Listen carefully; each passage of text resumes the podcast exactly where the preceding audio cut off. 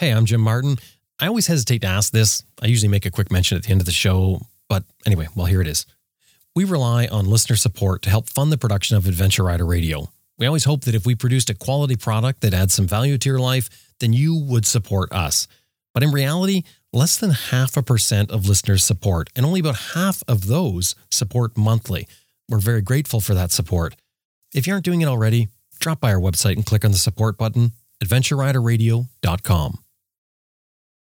I'm Jim Martin. This is Adventure Rider Radio. You know, few want to talk about crashes or get offs when it comes to motorcycles, but today we're going to tackle the elephant in the room. Stay with us. We got a good one for you.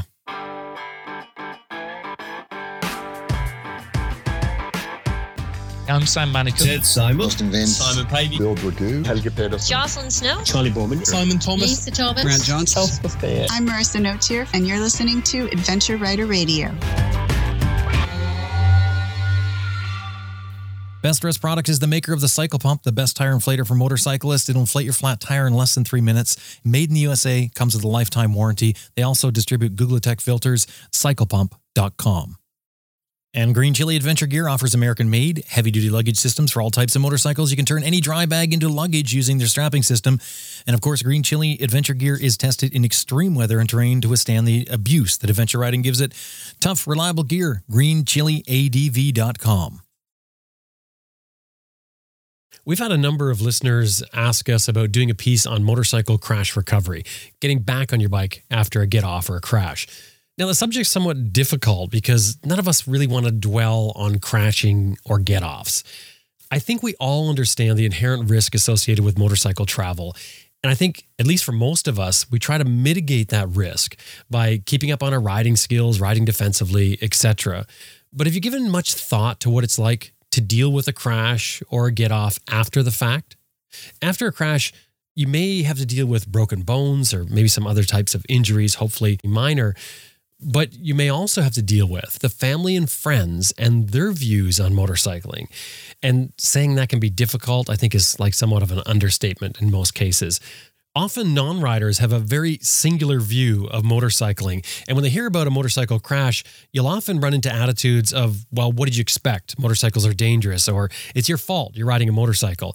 Maybe not in those words exactly, but you know the general mindset or attitude. And they'll show surprise or even complete shock when you talk about getting back on the bike again with a look that says, you know, like, haven't you learned your lesson yet? It's interesting. Those same people when they hear about a hang glider accident or a hiking mishap, mountain climbing accident, or bicycle crash, which is usually being hit by a car, or even a dog attack, you know, those same people will say, What a shame. Oh, that unfortunate person, that poor person. Everything in life has risks associated with it. I mean, just think of the risks of any of these things flying small planes, cliff diving, mountain climbing, skateboarding, horseback riding, snowboarding, surfing, swimming, canoeing, kayaking, even camping in bear and cougar country. So many risks. Such a dangerous place to live. But trying to survive without risk is impossible. I mean, when your feet hit the floor in the morning, there's risk. Risk threshold, meaning the amount of risk you're willing to accept, is different for almost all of us. Some will consider things like whitewater rafting or bungee jumping as just fine. Others will say, no way in hell, I'm not going near that. Some will say traveling in foreign countries may seem far too risky. Well, others will say it's no problem at all. So, risk is subjective. So, what one considers to be a risky activity can be a totally acceptable thing to another. Today, we have three stories on this topic.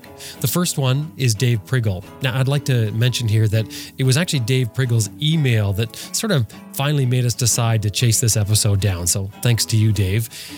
Dave's story is after many years of not riding, a friend had mentioned adventure motorcycling to him, and he said he didn't know about it. He looked it up, sort of fell in love with it very quickly, did some research, bought a KLR for his adventures, but after only riding a very short time, he had a crash. Now, his dilemma, aside from healing a broken bone, is that his family doesn't want him to ride, particularly his wife. They don't want him to get back on the bike again, but Dave is ready to jump back on. Well, in this story, we're going to talk with both Dave and his wife, who, as you can imagine, have polar opposite opinions. We have another story from Andrea Brosnan about crashing in a foreign country, Mongolia. And Andrea's story uh, illustrates some interesting points like dealing with a major accident and not being able to speak the local language and then dealing with an evacuation that may not be as quick or easy as you would think it would be. There's a lot to hear in that one, too. And then finally, we're going to have Liz Jensen, who gave up her home in Toronto, got rid of her things, and headed off on what should have been a long motorcycle trip to South America. Except she only got as far as Alberta, Canada, before she had a major crash and it turned her whole life on its head. Liz is an author and a motorcycle instructor. She has a deep motorcycle background, and she's got some great lessons for us on this. Now, which of these riders are actually planning to get back on their bikes? Well, stick around for that.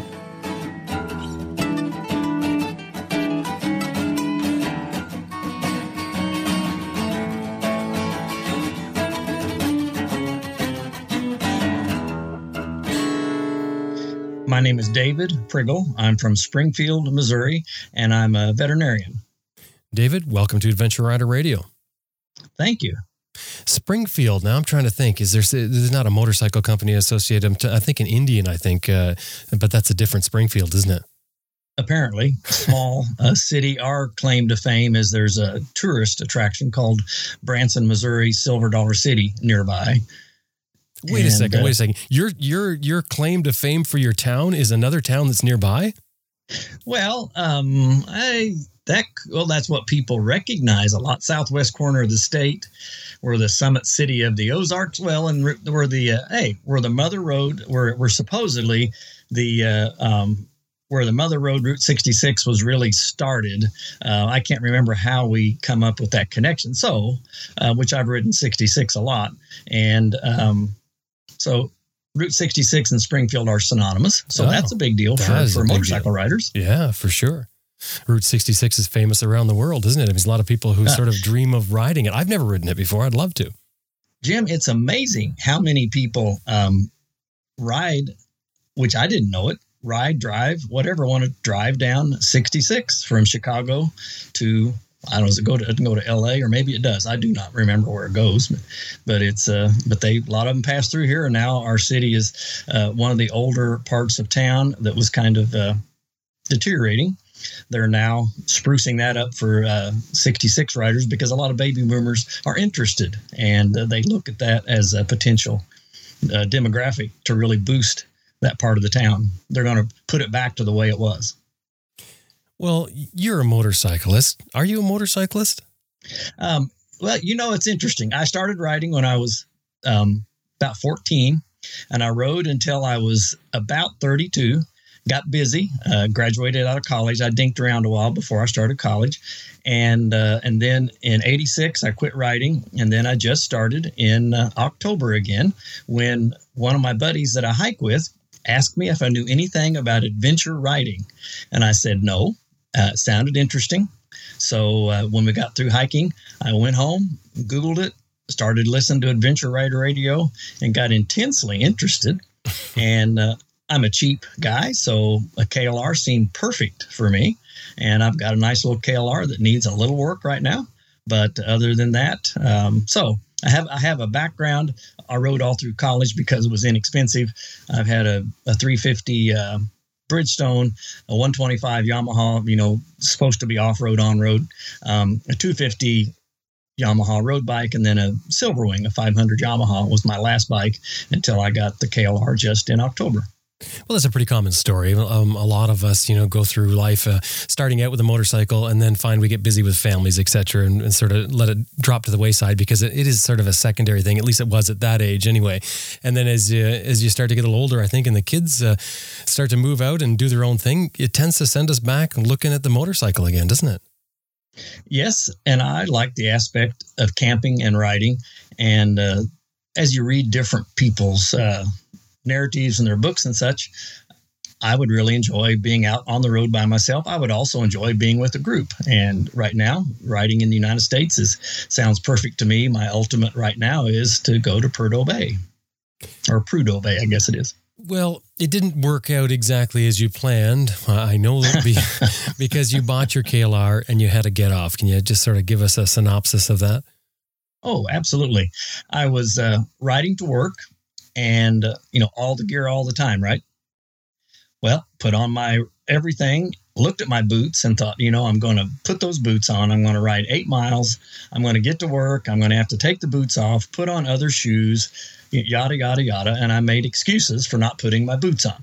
So going down the road, um, it's a, an expressway in town, three lanes. The third lane is the exit lane. I was in the middle lane and uh, was getting ready to exit. And uh, I checked my blind spot. And uh, what I did that, um, what happened that was very unfortunate is when I, the instant I averted my eyes, apparently the truck to which I was going to merge behind had the car in front of it stop suddenly. The truck stopped and, and when I turned my eyes back around, I lost just enough time that I could not get stopped. So I laid the bike down. And uh, I, really, what I remember is averting my eyes back. And that's the last thing I remember, actually. I'm when I say I laid the bike down and slid it, that's based on the police report. So I had a severe concussion, uh, broke my foot, and was in the hospital overnight, and then came home. Wow, it's very unfortunate, obviously, but laying the bike down, of course, doesn't slow you down. I think that was the, the old adage that if something went wrong, you couldn't stop the bike for some reason, you laid it down. But in fact, your bike speeds up. As soon as you take the rubber off the road, the speed of the bike increases because there's less friction be- between the, the steel and the asphalt. I assume that when you're saying laid the bike down, that was sort of a result of getting on the brakes, losing your balance, and flopping over. Was that it? As a high side or a low side? Um, it was a low side and um, what I'm thinking is because this was my third uh, get off or come off, whatever you want to call it. The first two, you know, the one was on the 250 Yamaha, the second one was on the 500 uh, uh, Silverwing. Uh, inconsequential to bike and rider. Um, the Silverwing was I was moving pretty fast. The Yamaha it was in town, but what I think I was avoiding was hitting the rear end of the pickup head on. I think I felt I would be better to slide under the pickup than smack it head on. Mm. I don't know though. That's that's a pure speculation. That might be one reason if I laid it down intentionally. But what the police said was there was lots of skid marks and then gouges. So I would guess that you're probably right in that I locked it up and then lost control and it just fell over. So when you're um, in the hospital getting fixed up, how do you feel about riding the bike at that point? Well, I uh, feel a great deal of peer pressure from uh, my uh, son and my wife. Um, my son calls me and he says, Dad, what shape is the bike in? And my answer, suffering from a concussion, was, um, I know, Andy, it's custard, not ice cream. and so, so uh, he was really worried. And but then about an hour later, I was able to uh, communicate uh, successfully. So hang on, I, you lost me there. Was yeah. that just your your your delusional speech because of your concussion? Well, yes, because my son works at a uh, he manages a restaurant that sells custard, and I routinely call it ice cream. And since he was scolding me, I think in my mind he was scolding me for calling his product ice cream instead of custard. So since he was scolding me, I went into protection mode of, yes, Andy, I know it's custard, not ice cream. I really don't know. And uh, the uh, emergency room personnel said I was very entertaining. So that's worth something. that story is going to stick with you a long time. and your son is yeah. probably going to bring it up over and over. Yeah, we have lots of those stories. So he's a, he enjoys telling stories about me. But as far as you were concerned, did you just think, okay, it's just one of those things that happened. I'm going to learn from it and get back on the bike? That day, yes, that's what I thought. But I, I could not tell my wife that. And so uh, it's just recently that I've been able to convey that. And I even told her that I would quit writing. And, but I, my heart just wasn't in it. And uh, she was gone for two weeks and completely out of the country. So I had lots of downtime. Uh, one week I was working, one week I wasn't. So I had one entire week sitting at home reading uh, Graham's books, uh, Sam Manicom. I was uh, YouTubing rides to uh, Prudhoe Bay and you know, looking at the Dalton Highway, thinking how much fun that would be, and finding a place to camp, and and then wondering who I would meet on the way, and uh, how I, you know, what what I might encounter. So that got me all inspired. So then my wife returned home and and I uh, broke uh, the bad news to her uh, actually today. So because I thought, well, if I'm going to do this show, I need to make sure she knows that I'm interested in riding again. So. So as far as your wife was concerned, Becky, she she thought it's all over, it's done. You've sort of went out and you tried it and it didn't work, and and now she doesn't have to worry about you riding the bike anymore. Yes, and uh, there was a wise individual that I communicated with on email, and uh, that person said, "You ride for your enjoyment, not your wife's or your son's or something like that." And I had never really thought about it in that way, and because uh, um, I've my business is serving others. I was reared that you serve others. And so to actually do things for yourself just because you want to is kind of hard for me. This two weeks that I had off without working was um, the first time since I was a teenager that I had absolutely nothing to do for two whole weeks. And it was really fun and uh, relaxing, reading books, you know. But bottom line, I started to realize that, you know, doing stuff for yourself, not too bad. Is you can't get too selfish, but there's got to be a medium in there someplace. Before we get much further into talking about how this is sort of built up a bit of a, a thing for you to deal with, I'm curious as far as the accident goes, so or the the crash, have you decided what you're going to do? Are you just going to, uh, if it turns out that you end up just getting back on the bike, are you going to ride again? Will you just get on the bike, or will you seek out um, some sort of help for uh, for riding, or take a lesson, or anything like that? Has there been thought process put into that? You know, I. Um because what I'm saying, at- David, is I'm not saying you're a bad rider at all, but right. I, I, just think in in these instances where we have these problems, where we, we have something go wrong, it's it can be. Uh, it can be helpful to deconstruct what happened and then say, okay, well, you know, talk to a professional about it. How could I have avoided this? How could I make sure it doesn't happen again? I'm just wondering, you, have you thought about that at all? I've thought about it with off road riding, but I never had thought about it with highway and as you're saying that, I'm thinking about an acquaintance that I made um, in a nearby town called Waynesville, which is where Fort Leonard Wood is. It's a large military base, and they have professional people that come in and provide training. And the gentleman with whom I've become acquainted that wants to wants me to go on some rides with him, he suggested that I take that training, and that's really a good idea. I know I can find out about it, and springtime will be a key time for them to offer that, I'm sure. So what's the dilemma at this point as far as what you're going to do? Are you going to ride and and what is the problem with it? Um, well, the biggest dilemma is Beck's concerns. My thoughts are that I most definitely need to wear all the gear all the time. I need to, uh, when I'm riding in town traffic, provide more following distance. Um, be more cautious, get in the lane I need to get in. I don't have to ride on the expressway. I was just doing it because I wanted that experience. I usually take a, uh, a, a different road to work.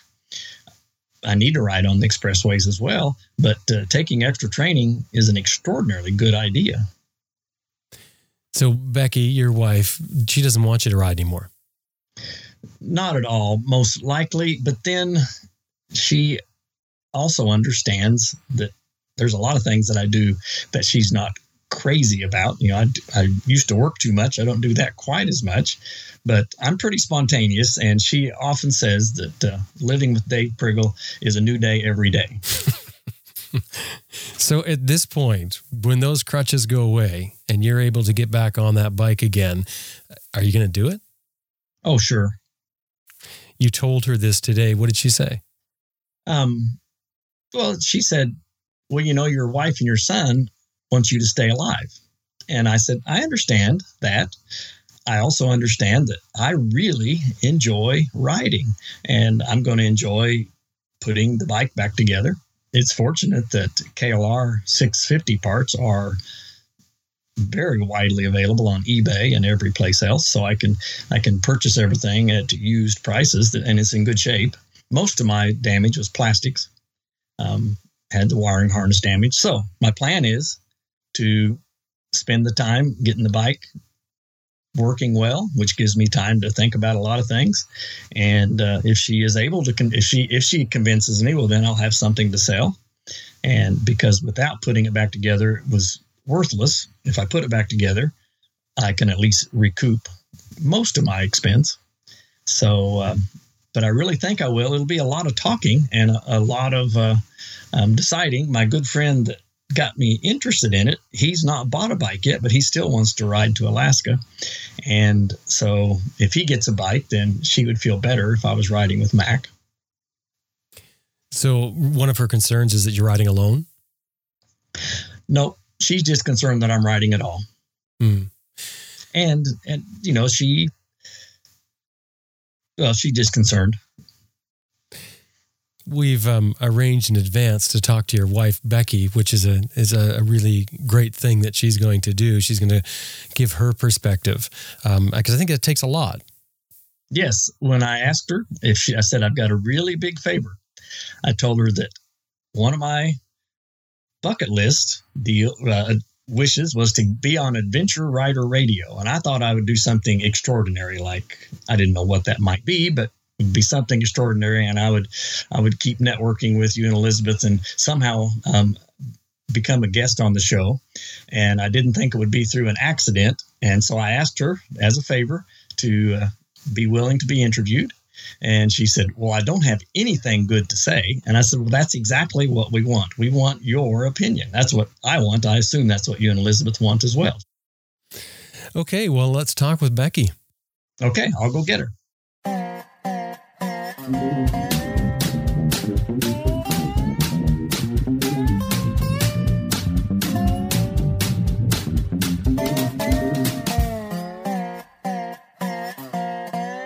My name is Becky Prigel, and I live in Battlefield, Missouri, which is just outside of Springfield, Missouri, and I'm an RN. Becky, welcome to Adventure Rider Radio. Thank you. Thank you so much, first of all, for coming on and talking about this because I know it is um, stressful to say the least. It's something that's unresolved and, and difficult to deal with. So thank you very much. Uh huh. Now we've talked with David about what happened, and um, he, you know he said about his desire to to go on riding. You'd rather he doesn't ride. I'm, I'm just sort Correct. of curious, and, and and maybe it seems like a, a silly question, but uh, what's the fear of it? Just that he would get hurt um, worse than he did this time or get killed. When he first got the bike, when he first bought the the KLR last year, and decided that he was going to get into riding, were you as apprehensive then as you are now, or is it this get off, this crash that's really brought this all up? Oh no, I was I was very much against it when he bought it. So um, basically, he bought it without my blessing. Mm. And I guess when when he had the crash, you figured that that would be it. That would be the end of it and game over, I sort was of. and- hopeful. yeah, I was hopeful of that. so the idea is, I mean, the concern obviously, and I, I think this goes with everyone because it, it goes with my wife as well and, and my family. Everyone um, who doesn't ride a motorcycle tends to be very concerned about the safety aspect, and there's no getting around it. It is certainly a higher risk mode of transportation than any, than anything else. Is it is is it something in your background that also has you fearful of motorcycles? Yes, I've taken care of many patients uh, that have had, you know, terrible motorcycle accidents. And then I've never worked in the ER, but I know that uh, the, um, you know, incidence of people being in a motorcycle accident and living is not very good. But, Mhm. you know, it's just your head against the pavement uh, when you crash. So, and that doesn't fare so good most of the time. Uh, But to be fair, the ones that you see are the ones that are actually seriously hurt, not the ones sort of that have had to get off or crash and, and got up and walked away. Correct. That's right. Do you feel the same way about sort of any sort of dangerous activity? Um, some, but um, just you know more with the motorcycle, just because it's um, we've been in a car crash also, and so you just have a lot more protection, you know, with a car when you're in an accident. Of course, I know accidents happen all the time, but you just have more of a um, protection when you have a car rather than you know the motorcycle So not so much David's skill level, but more the, the vehicles around him. correct yep and the fact is that um, I think people, I mean, I've heard of a lot of other people that have had motorcycle accidents, and they said that it wasn't really their fault. It's just that people can't see them. Yeah, that that is um, it's one theory I've heard is that people are not programmed uh, to look for motorcycles. They they really tend to look for vehicles, which is why you don't notice telephone poles and mailboxes as you're driving along because you're you're programmed to look for vehicles. Because quite often, when there is a, a crash, motorcyclists will say, "I looked right at them, they looked at me, and they still turned in front of me." Uh-huh. It's something Right. you you have to ride defensively. But we just finished interviewing a, a woman named Voni Glaves, and Voni has done a million miles on her motorcycles. I say motorcycles, Uh-huh. more than one. Never a crash. Wow. So I mean, there are you know, it's it's not like every motorcycle goes out and crashes. But and I'm not trying to change your mind here. I would never try and do that of how you feel about it, and nor that I even uh, think that I could. But I'm sort of curious now. If David goes and gets training and feels that he's uh, better equipped to ride the motorcycle, does that change the way you feel about the motorcycle? Not really. Uh, I still uh, just don't feel like it's a safe thing. I think everybody who rides a bike understands it's more dangerous. I know there's a, there's a specialist with motorcycles that says um, uh, he says that according to statistics, you're you're 27 times more likely to die in a motorcycle accident than you are in a car accident. Uh huh. So it's certainly um, there's certainly a higher risk there. But I guess the thing is with with life, there seems to be a risk with everything. Whether you're snowboarding, you're skiing, you're cycling. I mean, it seems like there's there's risks all over the place. And I, and I guess as a motorcyclist, like from my point of view, for me riding, and I would never say this is anyone else's, but I think there's a there's um sort of an acceptable risk you you you see for doing the things that you love to do. Sure. And I think Yeah. with that for myself, what I do is I I go out of my way to be extremely safe. I mean the Uh huh. and, that's what Voni Glaves as well said. I asked her, I said, what's your secret to success with, like with no accidents in, in all those miles? And and she says, number one, the space. You, you've always got to keep a, a cushion around you. And said, number two, she said, is always be aware. You need to be 100% aware. Right. So, I mean, um, like I say, I'm, I'm not trying to convince you, but um, it, it's an interesting sort of situation that you guys are in. And um, Yeah. it'll be interesting to see how it turns out for you. Right. I hope you're both satisfied with the result. well, thank you. Appreciate it. Thanks very much, Becky. You're welcome. And that was Dave and Becky Prigel. And you have to give Becky credit for coming out of the show and talking about an issue that's that's so tender for her and David at this point. And as a side note, David has emailed since we talked and said that he's already signed up for riding lessons when he gets back on the bike. Well, this next story comes out of Australia from Andrea Brosnan, who um, decided to meet with her husband while he was on a longer trip. For a short section of it, she rented a motorcycle and went off on an adventure, but things didn't turn out like they planned.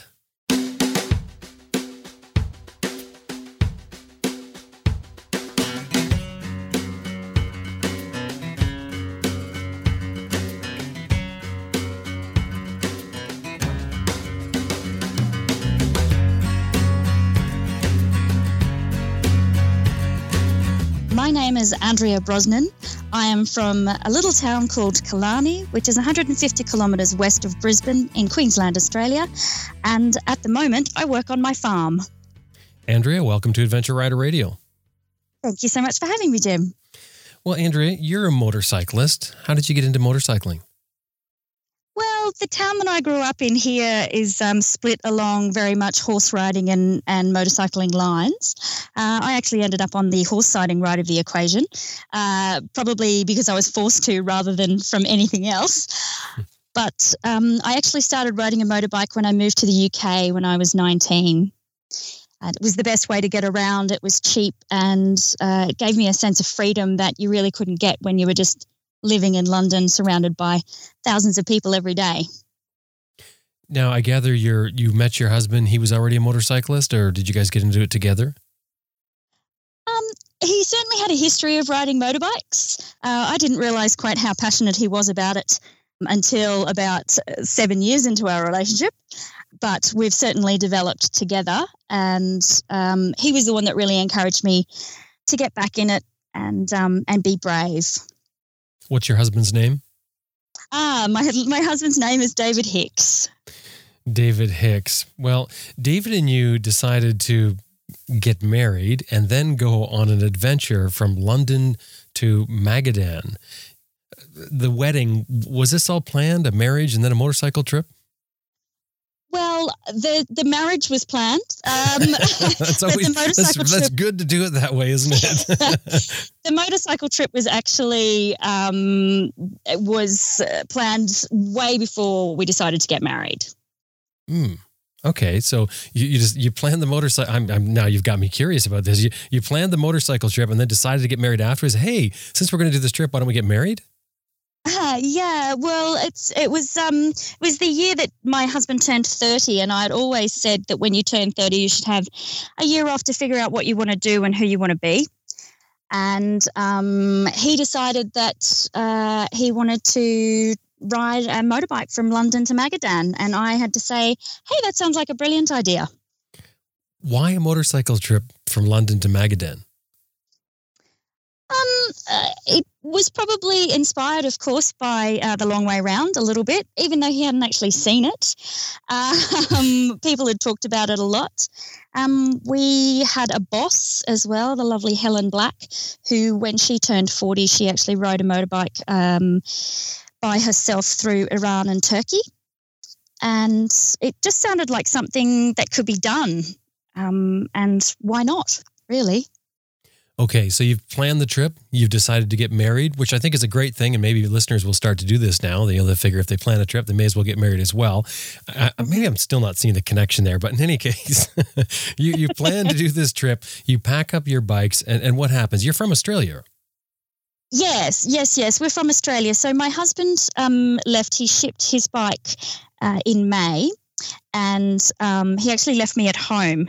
And um, he left from the UK um, and travelled through Scandinavia and then down through Russia. And I actually met him in Mongolia. Okay, so he's already on the trip by himself. He's traveling alone. Yes, yes, yes. He met some people on the internet, um, and that didn't quite work out as well as he thought it was going to. So, uh, after three days into the trip, he was actually all by himself. Um, and the extent of his overseas travel until that point had been a two week trip to the US and a couple of trips to New Zealand. Um, and one to Malaysia. So he wasn't very experienced. Um, the longest bike ride that he had had had been from Sydney to Brisbane, which is about 1,500 kilometres. Um, yeah, so it was a bit of a culture shock for him. But for you, you you've already been traveling a lot. That was sort of something you grew up doing. Yeah, yeah, yeah. I um, I I've lived sort of all over the world. I lived in the Middle East. I lived in Canada for a little while. Um, I lived in the UK for an extended period of time, um, and travelled all over Australia. So I probably encouraged him probably a little bit too heavily to actually go out and go traveling. but um, yeah, the learning the learning curve was pretty steep for him, particularly. Um, and it was cold, of course. Uh, no matter how many times I explained to him that May was still going to be cold in the northern hemisphere, was uh, was too many. Mm, but he, uh, yeah, he found it quite challenging, but had an awesome time, and particularly riding by himself, uh, because of course, as we know from everybody else's reports, is when you're by yourself, uh, people actually approach you much more.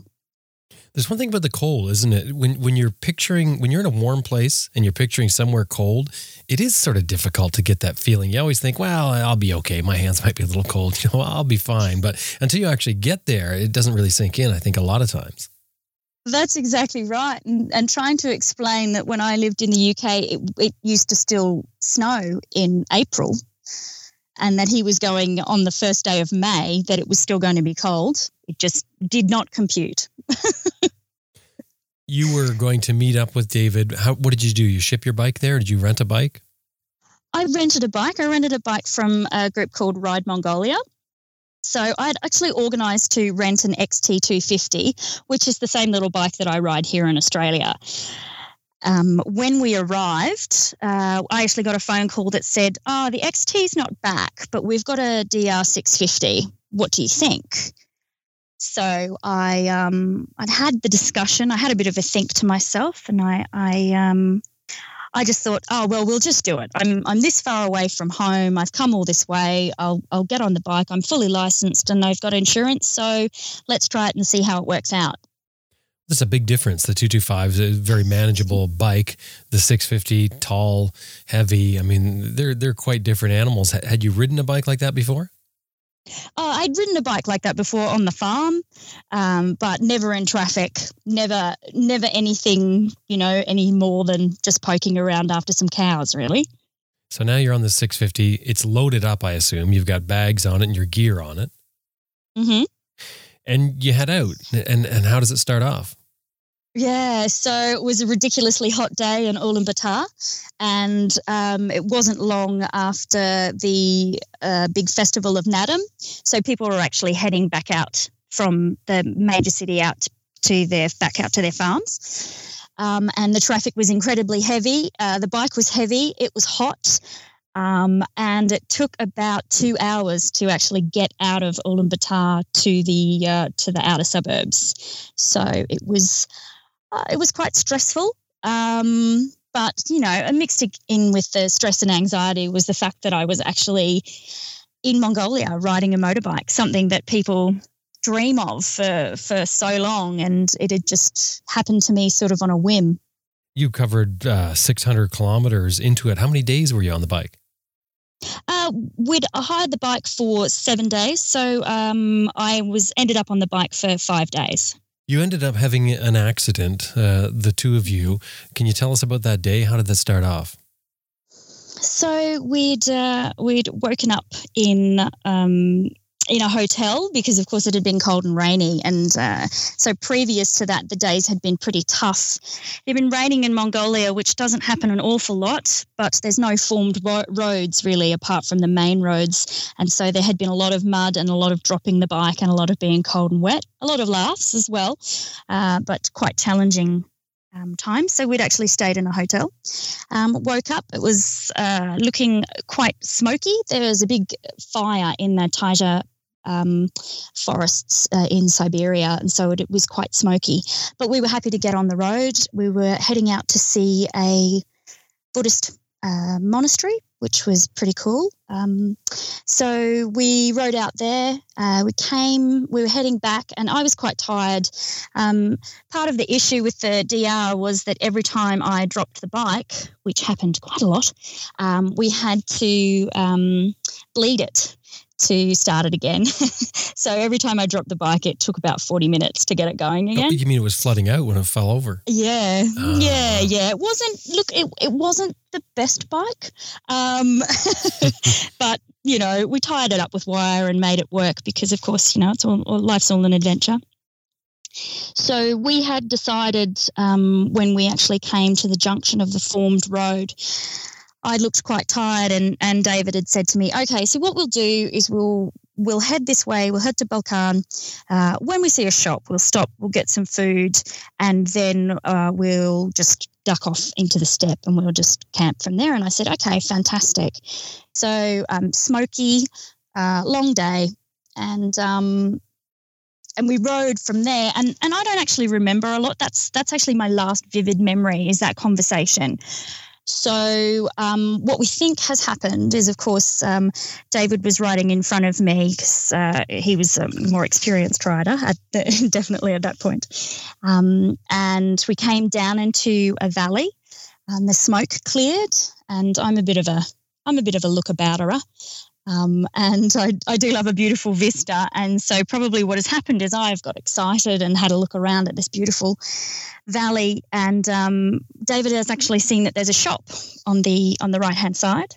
Um, he has pointed to the shop, um, and I have seen him point. I've looked at the shop, uh, and by the time I looked around again, basically I just ran into the back of him. So, um, from a complete freak sort of point of view, uh, I ran directly into the back of the motorbike, directly in the back into the back of his Tenere, um, and then went sailing through the air, um, and and hit the ground. Um, broke the handlebars of the DR, just basically smashed the DR up, and smashed myself up at the same time. You went completely over his bike and then hit the ground. Yeah. And so this isn't just a, a minor get off. This is a massive accident. And as you'd pointed out when uh, when we discussed this earlier, just uh, when you discussed it with the producer, Elizabeth, you'd said that the thing is you're in a foreign country, and this is this is really a, a huge thing uh, to deal with. All of a sudden, when you're into an emergency situation, so now you don't know you don't remember what happened next, but from the story that you got from David and, and the others, what happened? So um, I must have been born under a lucky star, Jim. I tell you that, um, because uh, David, I wanted to take off my helmet because, of course, and you're told the first aid for motorcyclists always say, "Don't take off the helmet. Don't take off the helmet." I wanted to take off the helmet, and he, uh, David, was saying, "No, you can't." And I started yelling at him, and I pulled my helmet off, and I was sitting lying on the road. He wouldn't let me get up and uh, and Dave was saying, you know, we're just going to wait here. We're just going to wait here. Um, we'll figure something out. And I was, of course, was saying, I'm fine. I'm fine. I just need to sit here for a bit, and then we'll get back on and we'll keep going. so as I was lying on the ground, the very first people on the scene were a German couple who had um, rented a four wheel drive to drive around Mongolia for their holidays, and um, and she was a paramedic. So she did first responder on me um, until, as is happens in Mongolia, a, a, a, Mongolian doctor just appeared out of nowhere carrying a fishing tackle box full of uh, painkillers and dosed me up on I'm not sure what. David is still doesn't know what, um, but the gestures were basically this this will help her. So, um, sorry, yeah. you said fishing tackle box there. Yes, yes. a, actually, a plastic fishing tackle box. Um, he was not wearing a shirt because, of course, that's how you show that you're rich in Mongolia in the summer is by not wearing a shirt. Um, so David was slightly suspicious, but he was a doctor. Um, they figured that out in Russian, and um, yeah, so he gave me painkillers and um, and then the German couple went on their way when I was in the care of a doctor, and then um, I was lying on the road for about two hours until a an ambulance, and I use the term pretty loosely, uh, an ambulance came to take me to the uh, the first hospital that I ended up in. And how far away from the major center are you at this point? Um, we're about 450 kilometres, but that takes about six and a half hours. In the ambulance? Uh, yeah, well, I went to the closest town. So I went to basically a field hospital in the back of a Land Cruiser troop carrier. Um, the field hospital took one look at me and said, No, no, you'll have to go to Bulgan. You'll have to go to a bigger hospital. Um, so then I was in the second ambulance, which was slightly improved, but a small Isuzu van sort of type of um, uh, ambulance, and that's when I get my memory back is is being in that second ambulance. Now, how are you communicating the whole time? You know, you're you're meeting all kinds of people here who are, I'm, I assume, poking and prodding and wanting to know what mm-hmm. happened. You know, and I mean that's some of the first things they ask you in an accident: what happened, so they can understand the mechanics of the impact and know what to look for. How did you explain yep. it? Uh, it, it is all about mime. so uh, if I um, if I ever give up on farming, I could probably become a mime artist because that's what you can say. A motorcycle, of course, that's the international language for a bike, mo- motorcycle, and then uh, the gesture of brake, and then pointing to to my pelvis, you know, and and touching and saying "ow." Ow, or I was actually crying. So that, that helped people. And what's running through your head at this point? You know, that you're remembering this this ride. What's going through your head? I mean, obviously you're concerned. That that's that's a given, I think. But is there real concern about where you are? No, ironically, the real concern was uh, for my husband. Um, I had a terrible concussion, and I would pass out and then wake up about every 20 minutes. And the questions I was asking David was, "Oh my God, what happened?" And he would explain what happened and i would say are you all right? And then more importantly is the bike all right? Is your bike all right? But and, and, david was okay. Yeah yeah he um he had bruised ribs but that was it. So his bike, uh, the the uh, swing arm needed to be replaced, but pretty much it was it was tire on tire, like it was it was perfect. Um, so he was he was fine. So he was my guardian angel, which I'm I'm eternally grateful for. Now you're in your second ambulance. You're heading for Ulaanbaatar. Is that where you're headed? Uh, I'm heading to Bulgan at this moment. Yep. So uh, we go to this tiny little hospital um, in the middle of nowhere, uh, and uh, they put me in an X-ray. They X-ray me, and the uh, doctor on call just basically said there is no way that she can be here. There's no way. We have to send her right now to um, to Ulaanbaatar. Um, so I get in my third ambulance, um, and it's about four and a half hours from there to Ulaanbaatar. So um, of course we couldn't get in the ambulance until we had paid up front.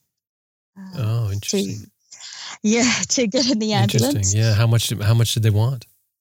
Um, it's about the equivalent of 140 US dollars. Mm. And you know, see, that's not all. That's not unusual. I mean, you know, people may immediately think, "Oh, it's because you were in Mongolia." But I mean, I know that if you were to walk in an emergency room in Canada, and I know I saw I was with a guy who did this, who was from another country. Um, I think they wanted seven hundred and fifty dollars just to look at him. That, that was the, mm-hmm. the initial assessment fee, and, and it goes up from there. I mean, hospitals mm-hmm. are expensive. You know, medical is uh, care is expensive. Yeah, yeah. Well, it wasn't uh, the the care was was free basically. They didn't even want to see any id or anything. They were just straight away just wanted to help me which was amazing. But the uh, but the ambulance was interesting. And of course mongolia is an interesting place a fantastic place. Um, we actually stopped on the way to hospital uh, to ulaanbaatar to get uh, petrol which uh, David had to pay for. So that was um, interesting. Um, so the very long um, drive, and on the drive, I of course had been um, had some really wonderful painkillers, so I wasn't terribly worried about things at all. Um, I was trying to locate an expat hospital. Um, having lived in the Middle East, I knew that uh, the best place for me to be was going to be the expat hospital. I contacted, I found on the internet um, SOS International, they have a clinic. Uh, and then I got David to actually ring them. They said, uh, she's been in a traumatic accident. We can't help her. You have to go to the National Trauma Hospital. So that's where I ended up. And how long have you been on the road at this point since the accident? Um, 13 hours. About 13 hours. Yeah. Yeah, altogether. So that by then, uh, after the 13 hours, you're in Ulaanbaatar. Um, you're yes. at the National Trauma Hospital. Yes, yes. So the very first thing they wanted to do was um, they received the X-ray that had been taken in Bulgan. So through the email, uh, they wanted to do surgery on me straight mm-hmm. away. Um, we didn't know what was wrong with me. Uh, but they basically took me straight in and were prepping me for surgery. I, at this point, was uh, hysterical. I was just had visions of of being in a developing country, getting major surgery, and not something that I wanted to happen. Yeah. Um, well, well so, just give a give a description of what you're looking at there. I mean, what does a hospital look like? Do, does it look like just what you would expect as far as hospitals go? No, no. Uh, it looks like if you took an, an old school or an old public building from the 1950s um, and didn't update it, didn't upkeep it, and then um, had a group of people who were waiting around who were bleeding onto the floor and screaming in pain, who were just sort of all there. And uh, a group of health professionals who, who trying their very best, but um, you know, there's not much you can do when you have a stretcher and morphine, which is really, really what they have. So, do you have a choice at this point, or do you just let them operate? Uh, well, you always have a choice. Um, you might not like either one, but you always have a choice. Um, so I was actually holding onto the wall saying, no, you're not, no, no, no. And David had to physically restrain the um, the nurses and say, "You are not operating on her. You are not operating on her. You're not. I don't know what's happening, but you're not allowed to do that." Um, so there was an interesting row between a um, an Australian man who was visibly upset and a Mongolian doctor, half in Mongolian, half in English, about what was actually going to happen now. But David was was extremely uh, adamant that they weren't going to operate on me. Now they want to operate because they've seen they found a crack in your pelvis. This- That's the reason, correct? Uh, yeah. So, um, so I have uh, broken my symphysis pubis, which is the front of your pelvis. Um, generally, they call a traumatic accident anything that's over um, 12 mil. So if the if the gap is 12 mil, that's a traumatic accident. Anything over 20 mil um, needs surgery, and the um, my break was 40 mil. So is it life threatening at this point? I mean, are they trying to to tell you that if you don't do this operation right now, that you're going to die from this? Yeah. So generally, um, this particular accident that I had has a 38% fatality rate in Australia. Mm. In Australia, Yeah. So, yeah, yeah. Let alone did you know that at the time? No, thank goodness, I did not. so, um, one of the things that happens with this particular accident is um, internal bleeding, and it is very, very difficult to uh, to diagnose internal bleeding when it's in your abdominal cavity until basically it's too late. Um, so, my my adamance that they weren't going to operate on me um, really probably the only reason that I survived that is because I'm, like I said, born under a lucky star or, or something. Because for all intents and purposes, I should have had that um, surgery in Mongolia. I should have had it within 24 hours of the accident. So the fact of the matter is, an accident uh, of this caliber usually causes internal bleeding, um, which needs to be attended to obviously immediately because it's the same as bleeding on the outside. It's like you said, just sheer luck that you didn't have internal bleeding. Like it's, it, uh, that's incredible. Yeah.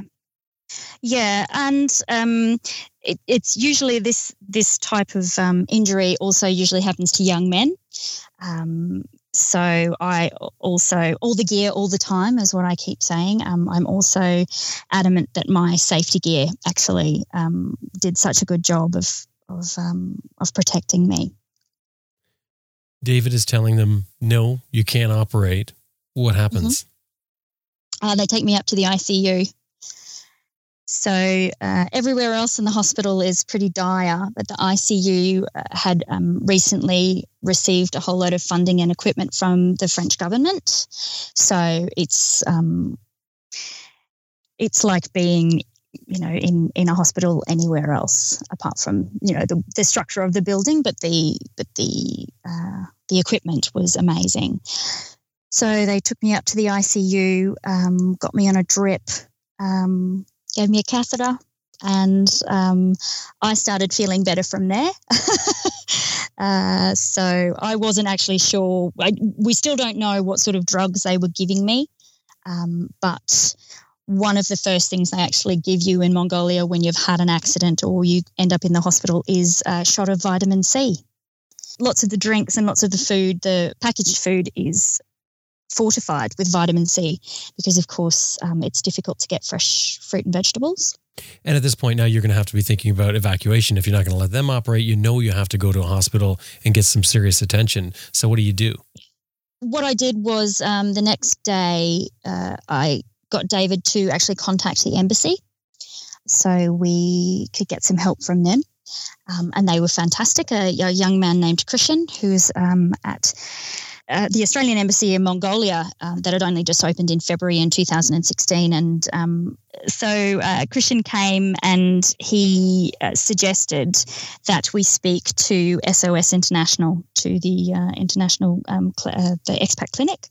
Um, so David worked with Shirley Rochelle, who's the director of the clinic, uh, and she was fantastic. She actually helped us with um, translations, working with the doctors, um, because m- uh, World Nomads um, Insurance wouldn't let me leave until I had been cleared by a doctor to fly. Obviously, they wanted to get me out of there. I wanted to get out of there, but there was so many things that were lost in translation. Um, some of the older Mongolians speak Russian uh, the younger Mongolians generally speak French, and particularly in this hospital, it was French. Um, David's French is non existent. Mine is how to order coffee. So, actually, working through the translation was incredibly difficult. It has to be difficult as well. I mean, you're trying to get a doctor's certificate of approval, so to speak, for you to leave and get on a plane, but they're already telling you need to have surgery. Yeah.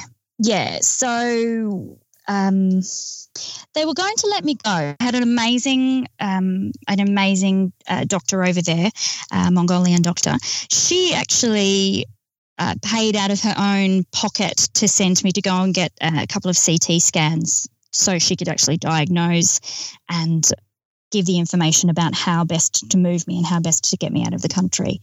Um, she spoke very little English. I didn't speak any Mongolian, but she understood my hesitance and also she just basically wanted me to be okay with everything because the high levels of anxiety when you're in pain are a terrible terrible mixture and um, she was charged with my care. So what happened then? Um, david spoke to shirley at sos international clinic. Um, and after two days of being in the hospital, of getting nowhere, and me just getting more and more upset, uh, David just decided that we were going to move, that I would move to um, to the expat clinic. So that was my fourth hospital. and what does the doctor say when you want to leave? Are, are they telling you, fine, go ahead? Um, uh, my doctor had worked with SOS International previously, and she was happy to hand me over to the care of the uh, doctor who was uh, in charge at the clinic, um, Dr. Benita. Uh, she is actually an orthopedic surgeon in a former life, so that was incredibly um, lucky for me. She had, had been given full access to all of my scans, all of the X-rays, uh, all of the information, and um, and she was happy to accept me uh, to look after me until I could um, be flown somewhere to have surgery. Now, what is SOS International? So, SOS International are a network of uh, clinics and hospitals that are located all over the world that generally look after expat um, patients. Uh, generally, you if you go on assignment, so you end up in South Africa or you have to live in Abu Dhabi, your company will purchase uh, health insurance for you, and uh, you will then have access to the clinics. Uh, they also um, will take people like me who end up getting hurt. Um, and what happens is um, they look after you in a clinic, and then generally they either want to fly you to Germany or to China or to, I think it's Bolivia, um, to do any major surgery or anything like that. So, so they have planes they're not capable of doing any, anything big. They're uh, like uh, certainly no surgery. No, no, no. So they have, you know, they have X-rays and all of those sorts of things. So that's where David's uh, broken ribs, and strange ribs, got diagnosed. Um, so they'll look after you, sort of that sort of thing. But anything big, uh, you they fly you to one of their hospitals. Um, and what's the yeah. next move? So um, I, I, ended up in the, the lap of luxury. Then it was from the ridiculous to the sublime. Um, so the clinic, the SOS clinic, was wonderful. Um, I was looked after like an absolute princess. Um, and there was when the fight started, basically to to bring me home. What do you mean fight? Um, so my insurance. Um, of course, insurance companies all over the world want to make sure that their costs are minimal to bring you home. Um, I had to be stretchered, so I couldn't actually sit. So that meant I couldn't be on a regular commercial flight. Um, so I spent 10 days in the hospital, uh, in the clinic, um, waiting for my insurer to identify a level of payment that they were happy with to get me out of the country. So that's incredible. Um, I mean, yeah. you know, when you think about it, you're you're sitting there. This is this is a major injury. and it does come down to dollars and cents when when it comes to any insurance company paying anything out. Um, we all know this, but with something like this, I think we always have this idea in our head that when it comes to you know our, our well being, they'll they'll take care of you. Uh, I'm not saying they didn't, but I mean that's a long time for you to sit and wait. Mm. And particularly given that um, I was in the situation, very, very fortunate situation that my support person was right there, that David was working so incredibly hard to make sure that I was happy, you know, that I was comfortable, that everything was going to work. He spent, I'm not sure how many dollars uh, ringing the insurance company, um, faxing things, getting things translated, uh, making sure that everything was all above board. Um, I'm not sure how anyone could possibly do that if they didn't have somebody there to help. Uh, the insurance company were no help with that at all. They they wouldn't help with translations. They certainly didn't help with the police. They you know they none of that.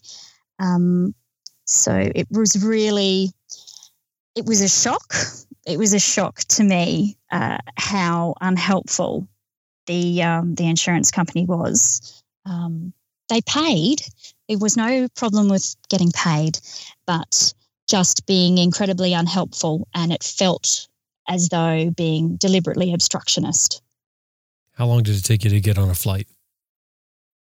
Uh, so I was booked on three different flights and they were cancelled twice. So I got on the flight and left um, Ulaanbaatar on August the 8th.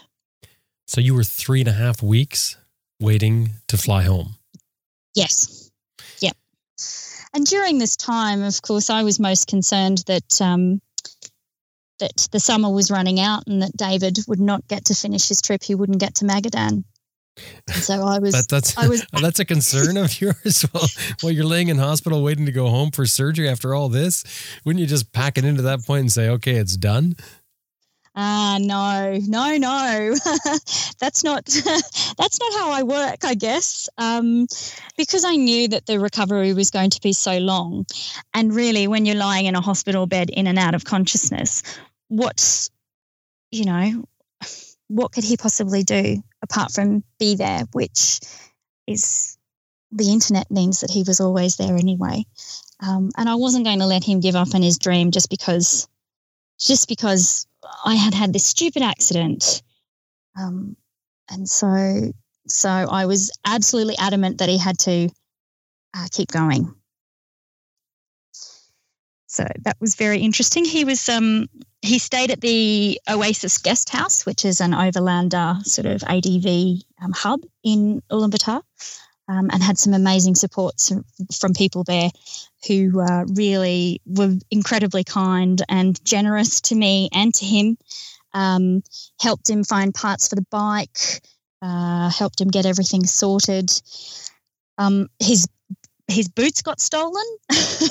so um, so had to find new boots in Ulaanbaatar, and everybody sort of really came together in in the community, I guess that um, adventure riders are, um, to help him get going again. Um, there was a lot of shaking of heads about, I can't believe, how can you possibly leave her? How can you possibly go? But the people who know us knew that that's exactly what was going to happen. I was never going to let him come home. Uh, it was more important to me that he finish uh, his adventure and um, when he was finished, he could come home and look after me because I was going to need help for a long time. Was he on board with this plan when you tell him that you want him to keep going? Was he on board with the plan? Uh, he nodded. Uh, I have since been told that he was definitely not on board with the plan. Um, he was speaking to my mum uh, back home in Australia and saying to her, she wants me to keep going. and my mum said, "Of course she wants you to keep going. You've got to keep going." But uh, but his mum had said, "Oh, I don't know about that. Oh, you should probably come home." Um, so he has said that it's one of the hardest. It is actually, he has said it's the hardest thing he's ever had to do was to ride away and and leave me in a hospital bed. Um, but I knew I was leaving the next day or the day after. So it was everybody wins, you know? he left you there to get uh, on the flight, etc. Yourself or or with whoever was helping you there. They put you on a plane and flew you back to Australia. What happened? Ah, so I had a private jet from uh, Ulaanbaatar to Incheon in, Korea, in South Korea. It wasn't really the way I thought I'd ever get to be on a private jet, um, but but it was uh, certainly an experience. I had to travel with a nurse and a doctor uh, as part of the insurance um, proviso. Uh, they actually flew, flew in from Shanghai. Um, the flight to Incheon was was fine. Uh, then my uh, I had to board a commercial flight, an Air Korea flight, uh, just on a stretcher, basically with a curtain around it, in the middle of everybody else going on their holiday trips to Australia. So that was strange and weird. Um, it really wasn't organised very well. It was it, it was just pretty much a nightmare. The doctor and nurse that I had didn't actually have any painkillers, so I ended up um, in a stretcher for eight hours with no painkillers. I sent them to the um, pharmacy to get some ibuprofen with my own money. I was like, just go and get me something. I don't care. Let's make sure it's the strongest I can get. Um, but finally, when I got home to Australia, the ambulance, the paramedics came on to the plane because I said I wasn't going to be moved until I'd had some pain relief. And I have never been so happy to hear an Australian accent as I was. Um, the paramedics came on, and the lady held my hand and she said, What's your name? I said, My name is Andrea. She said, My name's Andrea too. She said, We'll look after you. So we're going to get you some painkillers. Um, so they dosed me up with the painkillers and got me off the uh, got me off the plane, put me in another ambulance, and took me to another hospital. Um, so I was assessed, uh, obviously, straight away. Um, and then the um, surgeon came and had a conversation with me, and he actually said, "Oh, I don't think we need to. Um, we need to give you surgery. You'll be fine." wow. Now, how, mm-hmm. now, what through all the jostling? You know, the, the gap closed up or something. What happened? yeah, or, or, someone came along with a magic wand and fixed yeah. me. Mm, so one of the problems is that the uh, when you have a CT scan, they sort of put you in like a little canoe. If you've ever been in one, it's sort of it's like a foam canoe to get you into the into the big washing machine thing. Um, and if you are a, a, delicate, petite little flower, um, you don't get squished by it. If you are not, you do get squished by it. So that squishing actually made it so the CT scan said that the gap had been closed.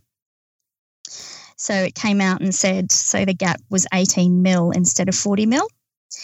And I had to fight with the doctor to um, to have surgery. This is in Australia.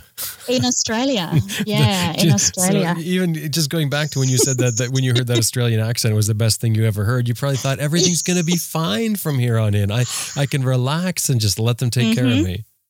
Mm-hmm. That really was the feeling. I thought, oh, thank goodness I'm home in Australia and everything is going to be just fine. Everything is going to work out. Um, and it turned out it was it was not that way we which um, is a which is a really good lesson i think for for people to hear because unless you've had problems and had to deal with with hospitals medical things i think the assumption is that you just go in and you give over the decisions to the the people who are giving you the care. And what you don't realize is that because it's it's you it's your body there is so much that you need to be in control of if you can while you're in a hospital that can make the experience better. And knowing that and knowing something about what's going on through the whole process is just a huge asset yeah and that's absolutely right is that uh, there is you know, there's a large assumption that you'll go into the hospital and they'll know everything about you and they'll have read your chart and they'll have done this and done that. And that certainly is not the case. Um, if you are conscious and you can get the information, get the information, you know, get a notebook, write it all down, start asking questions, be really, be really aware of what's going on around you uh, because that may well just um, may well just save you in the long run. So did they send you back for another CT scan that showed that the gap was greater than what they thought? Uh, I actually got a second opinion, uh, much to the chagrin of the uh, of the surgeon. Um, I got a second opinion. I um, spoke to my GP, who they hadn't actually contacted, which which absolutely floored me. As soon as I got back to Brisbane, um, my GP is, is literally in the same building as I was in, and they hadn't spoken to her about my history. They hadn't given her any information that I was had an accident or anything like that, which was very odd. So I rang my GP, and she said, "Well, he sounds terrible. Let me sort this out for you." Um, so that was fantastic. It was, you know, middle aged women for the win. So we got a second opinion, um, and the uh, the surgeon, the second opinion surgeon said, "Oh no, she definitely needs surgery. There's no way that you would leave that." So I uh, I had the first surgery, um, and then obviously I've been on complete bed rest. Um, so I had eight weeks of lying in bed. I went to have a scan, and um, it hadn't taken the um, the fixation hadn't taken, and so I had to have surgery again. So Mm. I got moved to a different hospital, um, and had basically had the uh, the millions of titanium plates and screws put in. The one that they give to the fixation they give to young men straight away. So um, yeah, so that happened on the 12th of September. So that was my final surgery on the 12th of September. You rode 600 kilometers, as I mentioned, and David went on to ride 29,000 kilometers. Mhm. What was the rest of his trip like? Did he find it difficult? I mean, clearly we should be talking to David here, but I mean, did he did he find it difficult? Did he did he have any trouble continuing on, knowing what you're going through? Uh, he had made uh, he had been traveling with a another couple of blokes, um, Vic and Tony, before he'd gotten to Mongolia, and um, they had gone on to uh, back up into Russia, and he actually basically rode really hard to catch up with them, so he could ride the BAM road with them. So he had lots of support, which was really good. Um, of course, when you've been through trials and tribulations, the people that you've been through them with are, are understanding and very kind. Um, so he did find it difficult. Um, he said that uh, riding away, like I said, riding away from me when I was in hospital was the hardest thing that he's ever done. Uh, but knowing that I was cheering him on, knowing that I wasn't going to accept failure as an option, really made it easier for him to finish and be be proud of finishing. How much time has passed now? So it's just over four months since uh, I got out of hospital. Uh, it is six months today since I had the accident. It's um, it's very bizarre. I am continually writing the date as um, August 2016 because it just feels to me like that part of my life has just been edited out. How do you mean? Because uh, because I was under the influence of some very very major painkillers. Um, it feels like a dream. Um, even though I've learnt so much about myself and learnt so much about what I'm capable of, still feels like it should be August and I should be able to finish 2016 with all of the plans that I had instead of now being in January 2017. Um, and you know, and and figuring out where to go from here. How do you feel about getting on a bike now? Oh, I'm incredibly excited. When I was recovering, uh, David actually built me a um, a day bed outside on our veranda here at the farm, and my little bike, who I call Jaso, um, it was just parked just near where I could see him. And the days were magnificent, of course, beautiful blue sky days, highs of 24 degrees Celsius. Um, and all I wanted to do was get out on the bike. Um, I've been watching, had been watching the Dakar highlights and the GoPro footage of Dakar uh, when they're on the bikes just makes me want to get on a bike. I'm really, really looking forward to it. Really. You don't feel there's going to be any apprehension? Oh, look, definitely. There definitely is apprehension. Um, remembering I did grow up in a horse family, and so the fact that if you fall off a horse, you've got to get right back on again. Means, well, I fell off the bike, so I've got to get right back on again. It's um, I'm anxious, I'm scared, I'm like you say, apprehensive, but I'm also really excited because the way that I feel when I ride a motorbike, I don't get that from anything else, um, and I'm not prepared to give that up.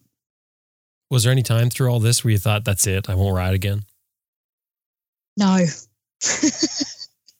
Not even when my mum was in front of me crying, going, I'm not sure you should ever get on a motorbike again. Um, no. You get one really, go what at she it. what she should have been saying is, you know, I'm not sure you should be looking around when you're riding a motorbike again. Absolutely. That that is the point is you should pay more attention. And of course the joke now in the family is is that I have to always go first. I can't follow anybody. okay, well that makes sense. Lesson learned. so, uh, lessons. What lessons did you learn with this, other than being in front? the lessons that I learned from having my accident in Mongolia are never travel without insurance.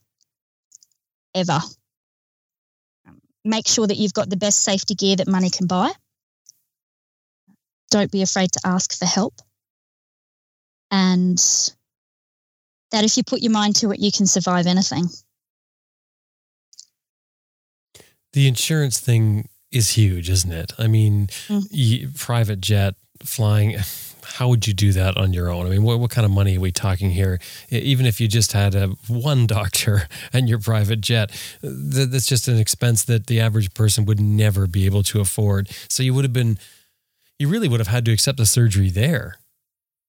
Yeah, absolutely. Uh, would have just had to go with anything that I was given. Um, Mhm. I actually had to sign the invoice that said yes, these are the days that I spent in hospital at the at the clinic, um, and it was one hundred and ten thousand US dollars. And you pay that with your credit And- card? No, no, no, no. Uh, the the wonderful Shirley had actually organised it. She she dealt then with the insurance company, so um, she just sent the bill straight to them. But I had to sign it and say I was there, and I thought, hooray for insurance! Hooray for insurance! Yeah, I, I've, I've heard travelers say before if you can't afford insurance, you can't afford to go on the trip because people often complain about the price of insurance. uh, you know, the, I, I think it was 350 Australian dollars, you know, 350 Australian dollars as over at, at a minimum. hun- 350,000, you mean? oh, no, no, no. My, my premium was $350. Oh, I'm sorry. I thought you meant the total bill. I thought you were saying the total bill Oh, was it. yeah. Goodness, and I don't even know. And I, I have private health insurance here in Australia as well, and and I can't even imagine how much money that cost as well. So it's um, I think that that if you ride motorbikes um, and you're going to do anything apart from, you know, some quiet wheelies in your backyard, um, you need the insurance. Just just get it, pay for it, and and um, and and figure it as a as a cost of of um, riding just the same as you do as a helmet, boots, gloves, and and um, you know a, a loud exhaust. So, what's the date that you're going to be getting on your motorcycle? Fingers crossed, I will be getting on the motorbike on the 27th of February.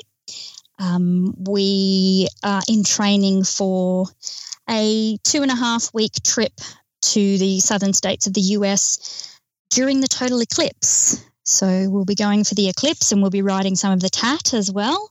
So hang on a second. Hang on a second. You- You're, you're not even fully recovered here. I just I just had to catch up to what you were saying here. You're planning a trip to go ride a trail in the in the states on a motorcycle. Yep. Yep. If you don't have something to work toward, you know, you you're just you're just standing still. So um, so I'm I'm working with my physio and working with the exercise physiologist and my Pilates instructor to make sure that I'm strong and I'm healthy and I'm I'm good to go. Does anyone, uh, your family and friends, tell you that you're crazy to get back on a bike now? They all tell me that I'm crazy. Uh, p- maybe not for getting on a bike. Um, I'm sort of picking up on that. No, look, they've all they've all known me long enough, and I really think that it's it's something that brings me joy. It's something that brings my husband joy. Um, I love to travel, and really, traveling on a motorbike is the most perfect way to do it. So, they could call me whatever they like; they wouldn't stop me. Andrea, I am so glad you were okay. And I think you have a, a great story here that, that really has a, a lot of lessons in it. And um, I wish you the best of luck. And hopefully, we'll hear from you again. I would love to get a note from you when you're in the States on your trip. No problems, Jim. Thank you so much for having me. Adventure Rider Radio has been um, such an inspiration to me. I uh, I love the credits. I love the the sound of the bike starting up. It always makes me smile. So thanks so much for having me. Thanks, Andrea. No problems. And that was Andrea Brosnan from her farm in Australia.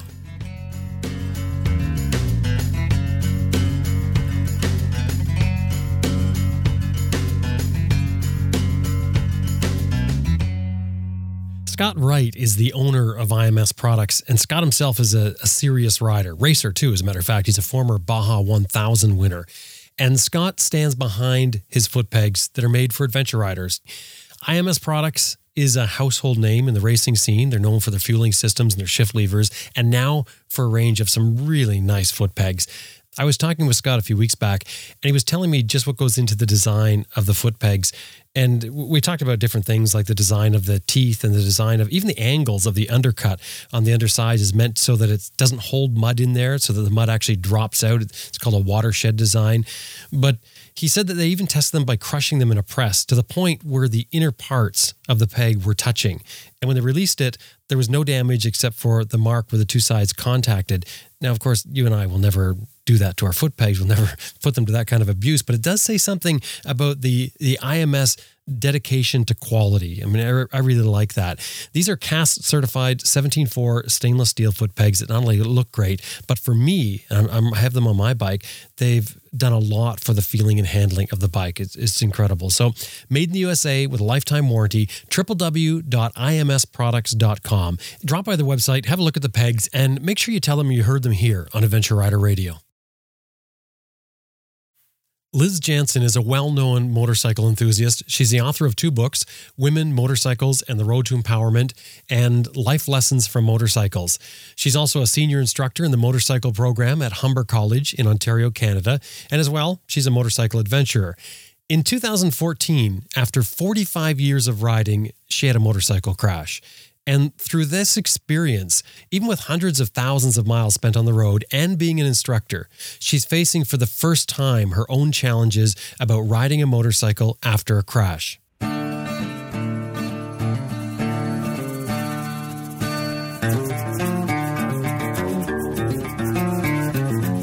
My name is Liz Jansen, and I live in Orangeville, Ontario. And I am a writer, a rider, a speaker, and adventurer, I suppose.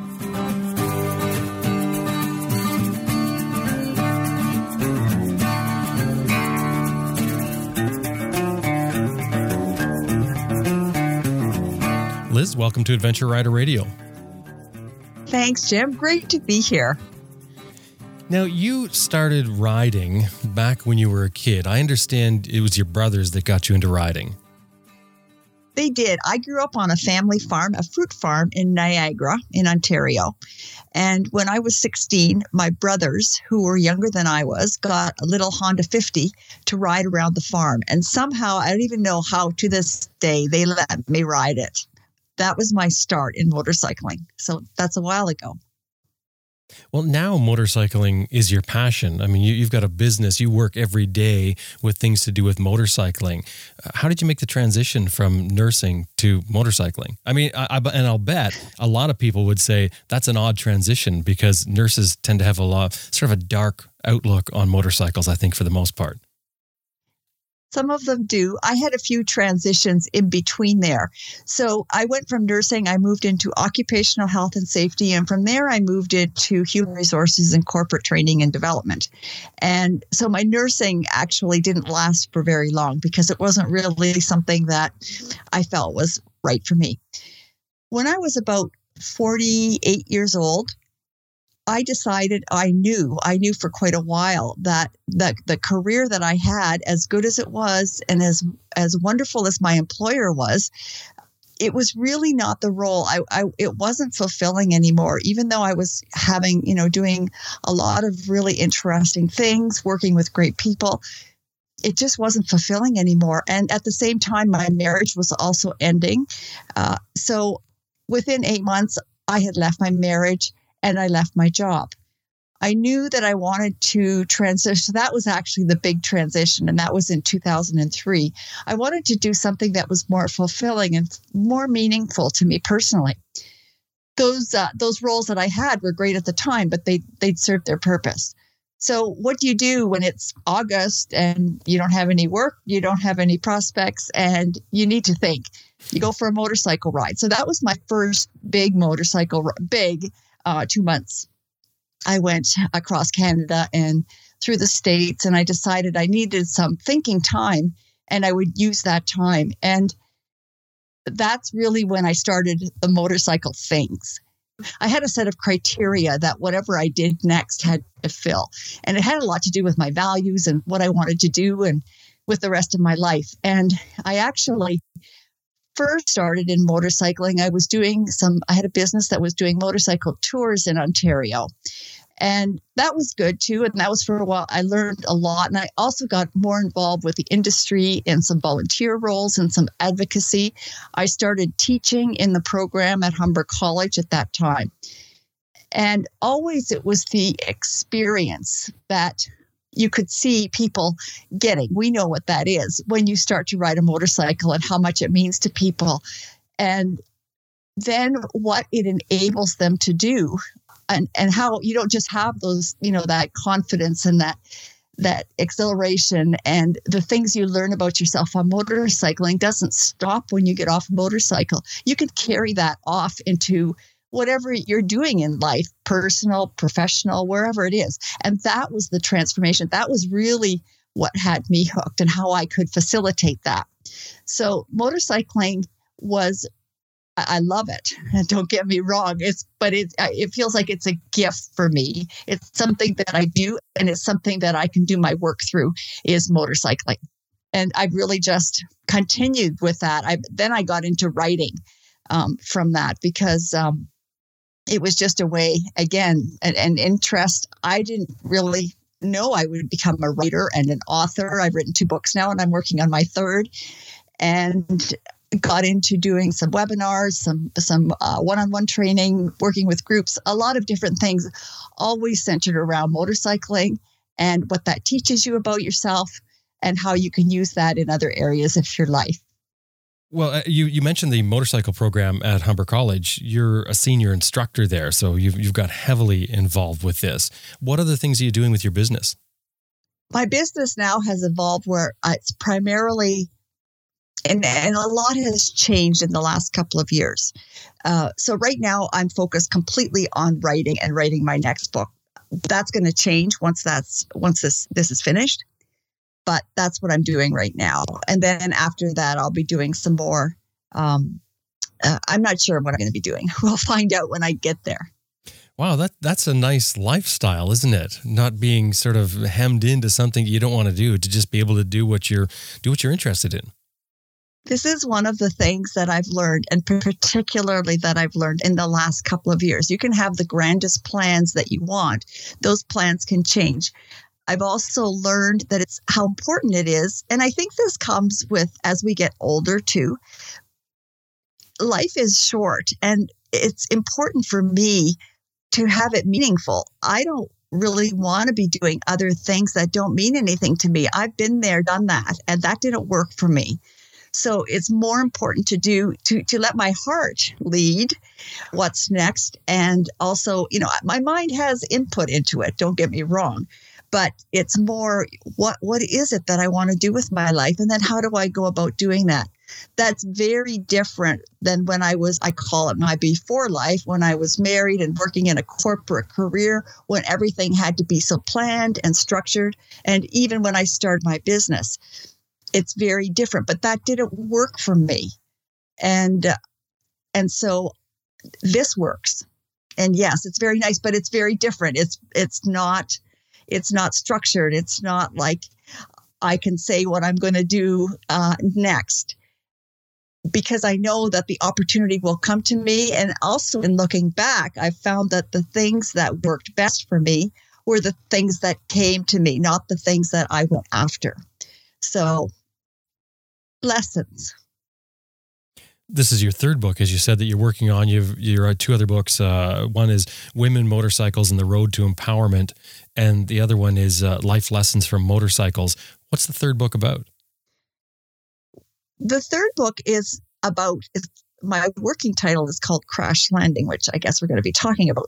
But it's really, and it wasn't going to be called Crash Landing when I started out.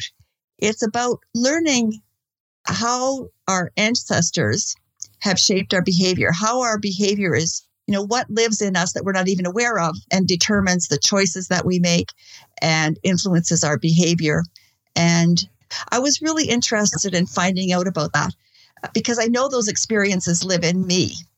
And I know also that my ancestors had a you know very strong background and that had to be influencing me some way. I had dissociated from that quite a bit throughout my life.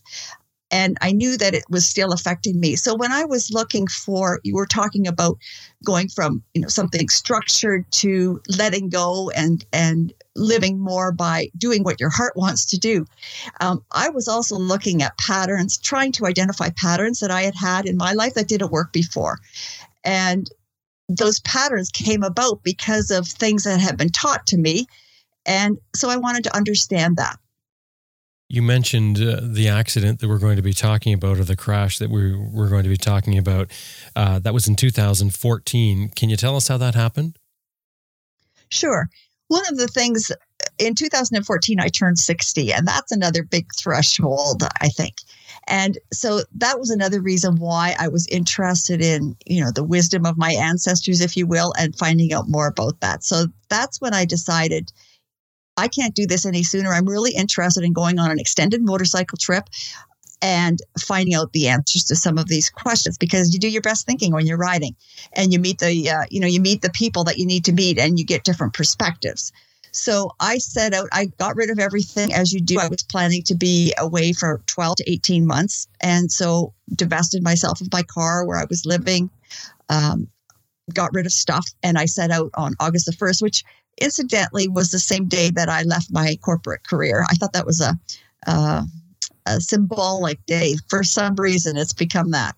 And so I was going to go through Canada and then down. I had the first three months, sort of a few dates pegged in. Uh, across Canada and down through the States. And then from there, I was going to go into Central America and South America. About not just for over three weeks into the, the trip, I was in Alberta and I was in a place right near where my dad spent his childhood. And I was taking a detour, a shortcut down um, an Alberta gravel road, I call it, because it's not like the kind of gravel roads we have here in Ontario. It was really deep gravel and it was like golf ball size. And I'm used, I've, I've ridden in gravel, I've taken courses on, on riding in gravel and off road. And I thought I would know how to do it, but I ran into trouble because I really didn't handle my motorcycle right. I was terrified the whole time. I was it was 8 miles on this road and I I was terrified the whole time, but I kept telling myself that I could do it. And when I came to an unexpected 90 degree turn in the road, I wasn't prepared for that. And that's when I crashed. And I totaled my motorcycle and fortunately I didn't total myself. Um, I just, you know, I was I was injured badly, but it was the motorcycle that took the brunt of it. That was a big trip you'd planned. I mean, to go to South America, that, that's a, a large adventure, a long adventure. Then you find yourself, you know, having this accident or, or having this crash. You had a um, shoulder injury. I mean, you're basically done at that point. You're sent back, uh, you have to go back home to recover. My shoulder was shattered.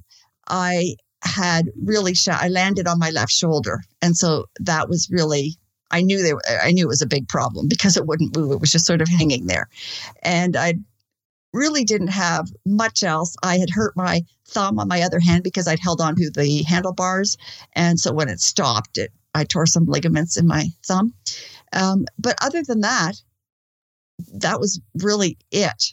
That was enough. But Um, I, as soon as I, I got up, unfortunately, I didn't ever lose consciousness.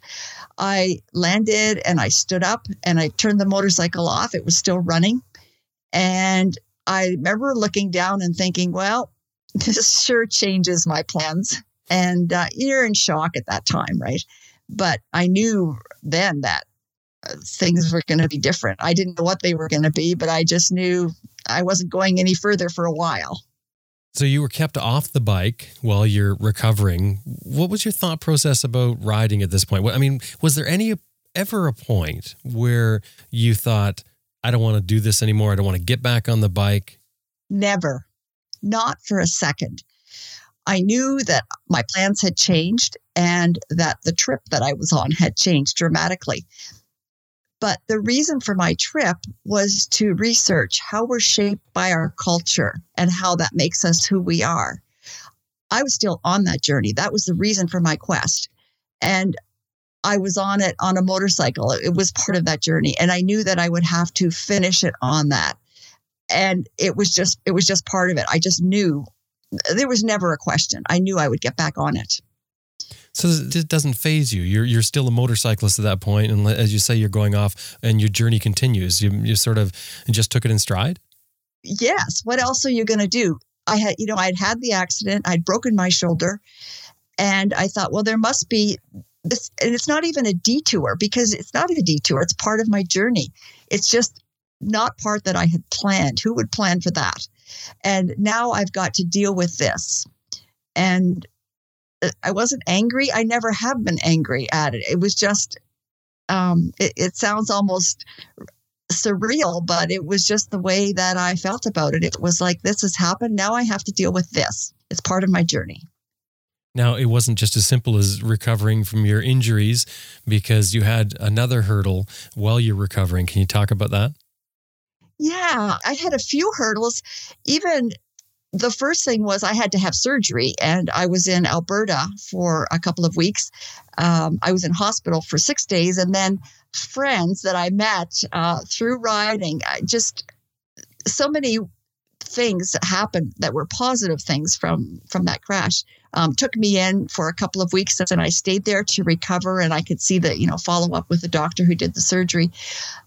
But i didn't have a place to come home to and I didn't have a car. I didn't have a way to get around. I didn't have um, work. I had sort of uh, rearranged things because I was going to be away for that time. And so that was a big adjustment for me. And um, so I had to find a place to live again here for I stayed with friends for a couple of weeks while I found a place. And uh, I found a place to live and started my recovery and rehabilitation because my shoulder was pretty badly injured and it pretty much had to be rebuilt.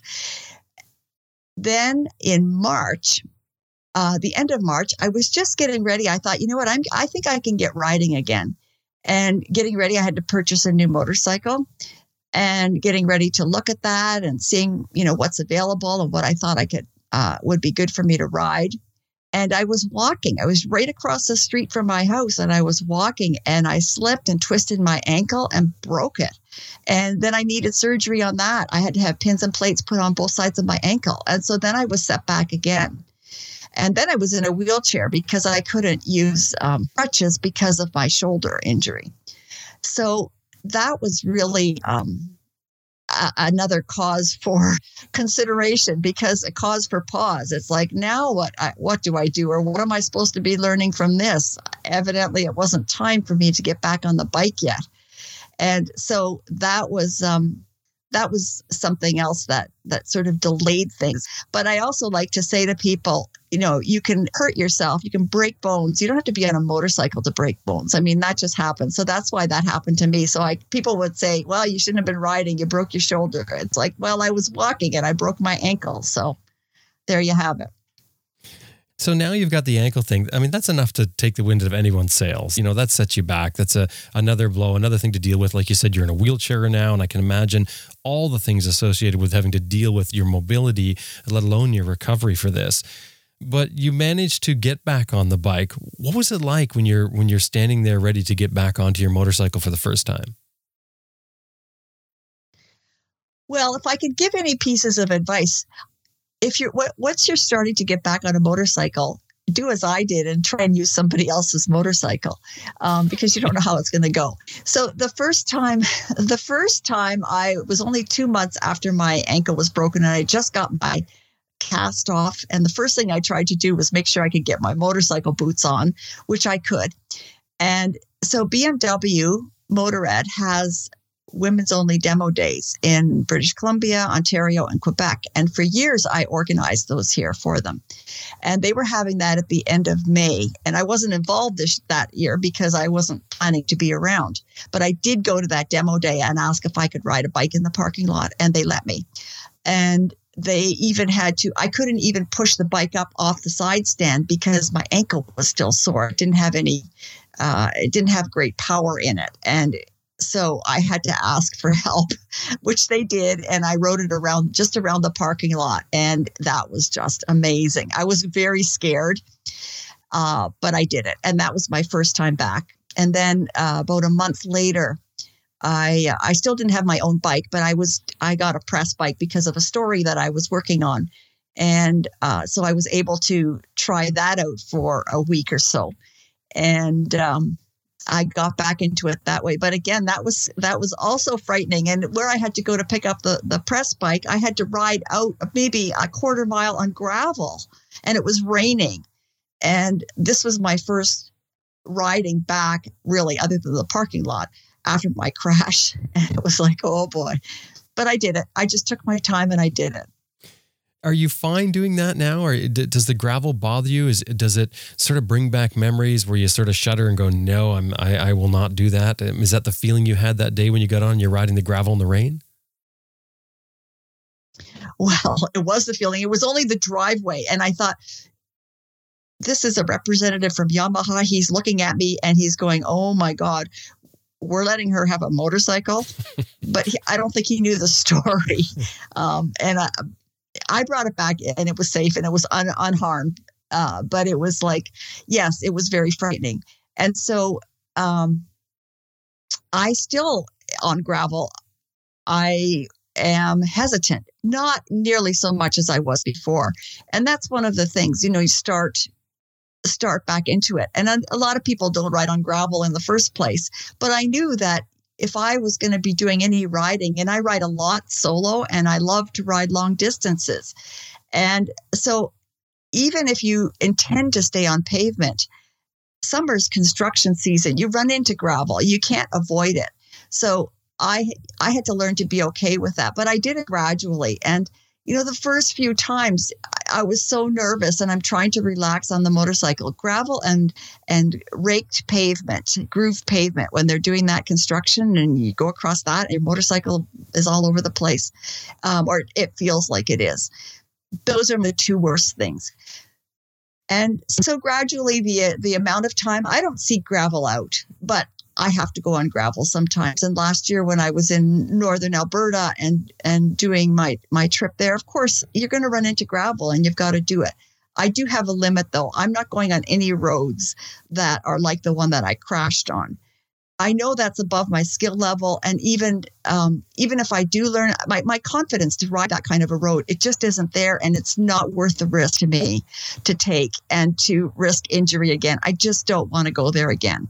So when it gets beyond a certain point, I'm just not, I just don't do it. I'm not going to muscle my way through it. I tried that, it didn't work. And so I do go on gravel, and you know, you get that feeling when your bike starts to slide around a bit or, you know, float around a bit on the gravel. And if it's, you know, not, not too bad, I'm okay with that. I still feel it, and you, I get flashbacks when my front wheel, you know, when when I was just before the crash uh, but I know that I'm, you know, I, I know what's happening and logically I can talk my way through it and that's okay. When you say that you, you know, your, your confidence is affected and you, you're, you don't have the skill level for the gravel, does that tell you that you need to sort of increase your skill level, build up your confidence, or do you think that you're, you're not doing it because you feel it's a wise decision for you? I'm not doing it because it's a wise decision for me. I don't have to go, you know, most of the time, most of the roads aren't that hard to, you know, as, as the road that I was on. Um, and so I can deal with those other roads. And if I can't, then I'm not going to go on them. Even camping, I go camping when I'm riding. I stay in tents most of the time. So you're riding in a campground. There's gravel there. There's campsites that you have to ride in. So those things I'm fine with, but it's just this prolonged thing on gravel and it's on on really deep, rough gravel, and especially when I'm on my own. And so it's another consideration when you're riding with another person. Maybe you can take, maybe you can be a bit less conservative. I just, it's just a wise thing for me, and I'm not going to do it. I don't need to do it. I don't want to do it. I'm not going to do it. So, is this knowing your limits, or is it um, sort of not wanting to push yourself or to, like you said, increase your skill level? Because I think what happens a lot of times is people think that they have to do these things. While I'm I'm riding a motorcycle, then I have to learn how to do this. And and I guess what I'm getting to is, is it okay to say that for people? Is it okay to say, you know, look, I'm I'm just not interested in doing that, and I won't do it? Or should they be pushing their limit? Should they be learning the skills and practicing until they finally get it? Excellent question. It's knowing what kind of riding you want to do and knowing what's right for you. It's just the same as when somebody's trying you're riding with with a bunch of friends and they're trying to get you to go faster than you want to ride or when I see people in classes learning how to ride a motorcycle. They don't really want to be there, but somebody else wants them to be there and they're trying. They're not listening to their own intuition or they're not standing up for that. So it's really a matter of standing up for yourself, knowing what you can do, what's right for you. If I if I decide down the road, maybe I will decide that I want to learn more uh, about how to ride more aggressively. Um, I doubt it, but I may, and if that happens, then I will it's not that I'm I'm doing it out of fear. I'm doing it because it's not for me how do you deal with it when you're riding with someone else, for instance, and they uh, all of a sudden they're going to go down this gravel road?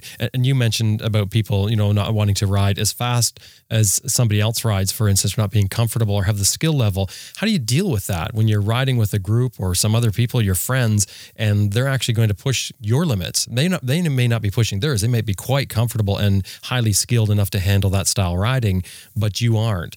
It's it's it's a difficult one because I think a lot of people, especially males, have this trouble of um, uh, just knowing where your limit is. You know, to be able to say to yourself internally, "Hey, Jim, that's enough. You're you're pushing your limits."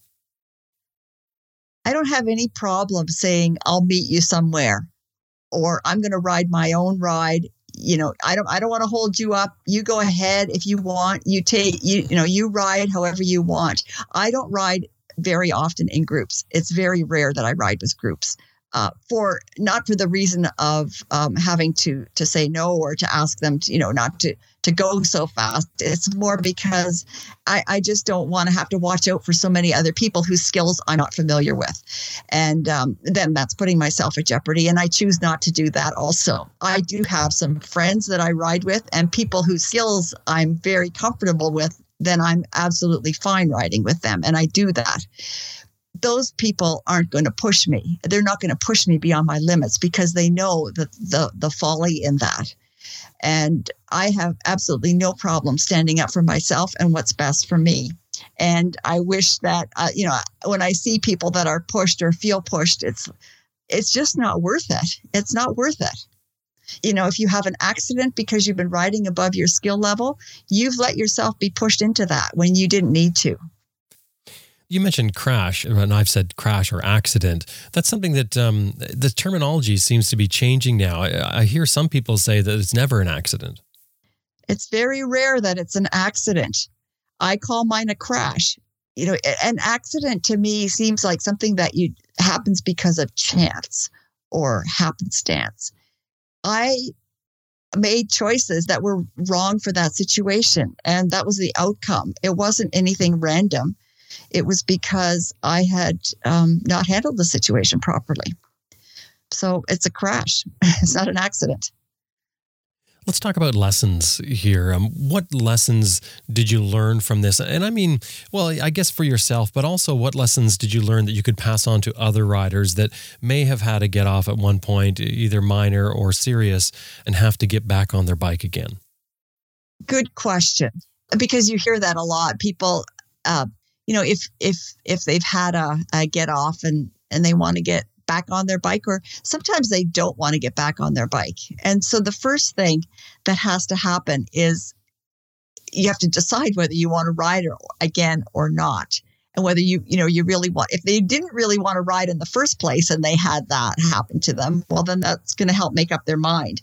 But you have to have um, the desire. You also have to be really patient with yourself because you have those scary moments and uh, because something that wouldn't have scared you before maybe is is a little bit more frightening. Like the first time you go back on gravel or the first time a, urgent situation arises. It, it might bring back those thoughts of when you had your get off. But so to be patient with yourself because you're still remembering when you're on the motorcycle, you're still remembering that crash and your body's still remembering it. So be patient with yourself, but just keep at it and keep at it. And I surprise myself even looking back after I've been doing some riding for now two years since uh, I've crashed. And it's I'm pretty, you know, I've done a lot of writing and in a lot of situations that others would not have. And so I'm pretty pleased with that. I've been able to do that. But you don't start doing that, you do it gradually. Another thing that I had to learn is now I don't have full mobility in my shoulder at all. And so I've had to modify my writing because of that, because where it would go, where I normally would think it would have gone, um, it doesn't do that anymore. So I've had to adapt, and I've done that, you know, quite successfully. But it's something that you have to retrain your muscles and retrain your mind and how you respond and how you react. And I'm also I am more conservative in my riding, and um, as far as speeds go, as far as distances between cars or vehicles on the road, um, and of course, as we've talked about, where I choose to go and where I, I choose not to go. So those are, are some lessons. Of course, you can do it. The big thing to overcome is are those voices in your head. Other people have people telling them, especially if you know maybe they've got children or grandchildren or a spouse or a partner says, "I don't want you riding anymore because you know it's too dangerous and you hurt yourself." That's something they have to work out with that person if writing's for them, then it's for them. But if it's, you know, you, you've got to you got to work out your reasons for going back and how it's affecting those other relationships. For some people, it just upsets, you know, the whole family dynamic. And that's something I can't give advice on. They have to decide that for themselves, whether they want to go back to it or not often when people refer to uh, a crash or something like that that they've had a problem with they talk about you know when you fall off a horse you have to get right back on again to regain your confidence. Almost like um, i don't know it seems a little sadistic. Um, however i did grow up with horses and i did that a lot. I'm not sure if it helped me or not. But when you head back out after having a crash that you understand that you know you did something wrong on do you head right back out to what you failed at, so to speak, when you had the crash and sort of push yourself to do it again? Or do you seek out instruction and say, where did I go wrong? Maybe I can take lessons and increase my skill level? Absolutely. I did seek instruction. I sought instruction from Clinton Smout, who's one of the top trainers in the world. And he, um, helped me understand what I had done wrong from a skills perspective. And I have you know, sought his advice a lot of times. So that was that was important to me, and I have ta- I have taken courses with him. I think it's important.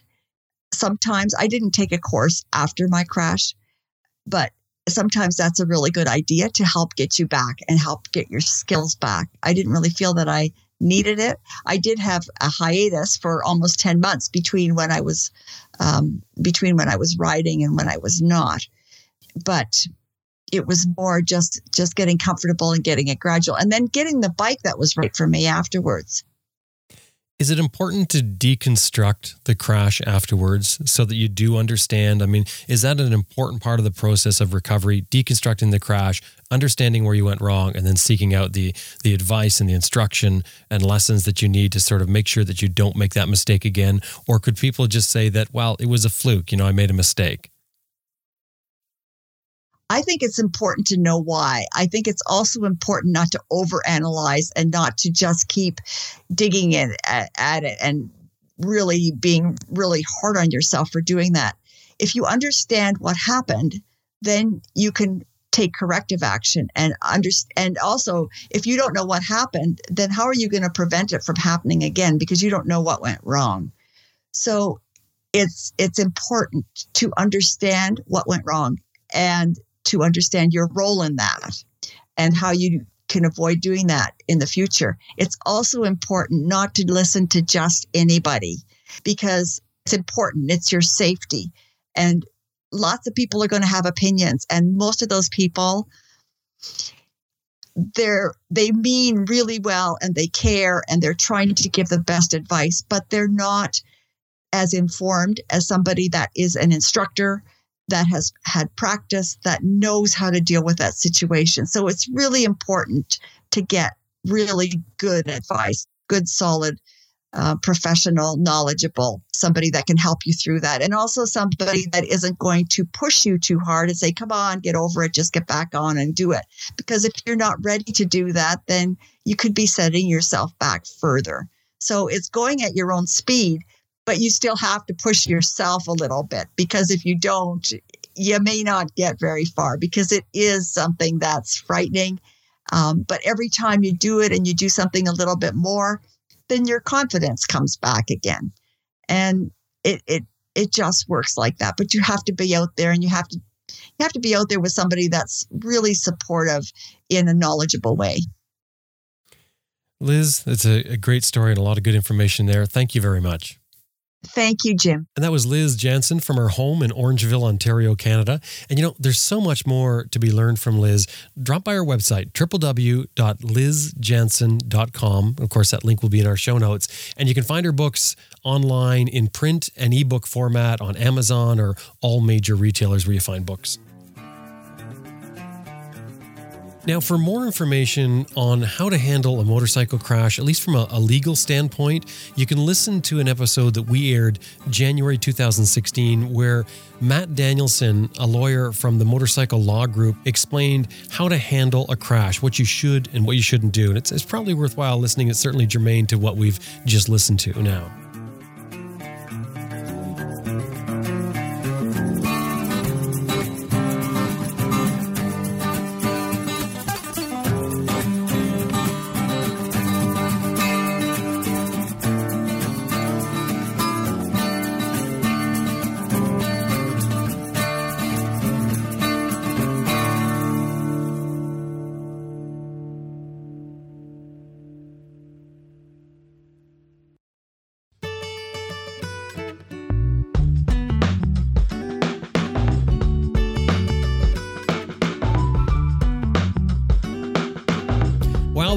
Wraps up another episode of Adventure Rider Radio, and we sure hope you enjoyed listening to it as much as we did making it. I want to give special thanks to the people that were on this episode. It's sometimes difficult to talk about crashes, and it takes a lot to put this thing together. So I want to say thank you to everyone. And of course, I want to thank our producer, Elizabeth Martin, for the wonderful work she does in the background. You don't hear her voice on here. And of course, you, the listener, thanks very much for listening. Drop by our website, www.adventureriderradio.com. You can download all these episodes for free, as well as our other show, ARR Raw. If you like what we're doing and you want to help us out, consider clicking on the donate button. Anything $10 or more is going to get you a sticker sent back at you. Anything $50 or more is going to get you a mention on our show, ARR Raw. So we really appreciate you helping out. And of course, we have built it on this model of donations and advertising to make the show work. Hey, and if you happen to be on Facebook, you can drop by our Facebook page and like our page. We'd appreciate it. We also post a bunch of stuff on there um, about each show and, and a bunch of things in between. My name is Jim Martin. This is Adventure Rider Radio. Now, time to get out there and ride your bike. See you next week.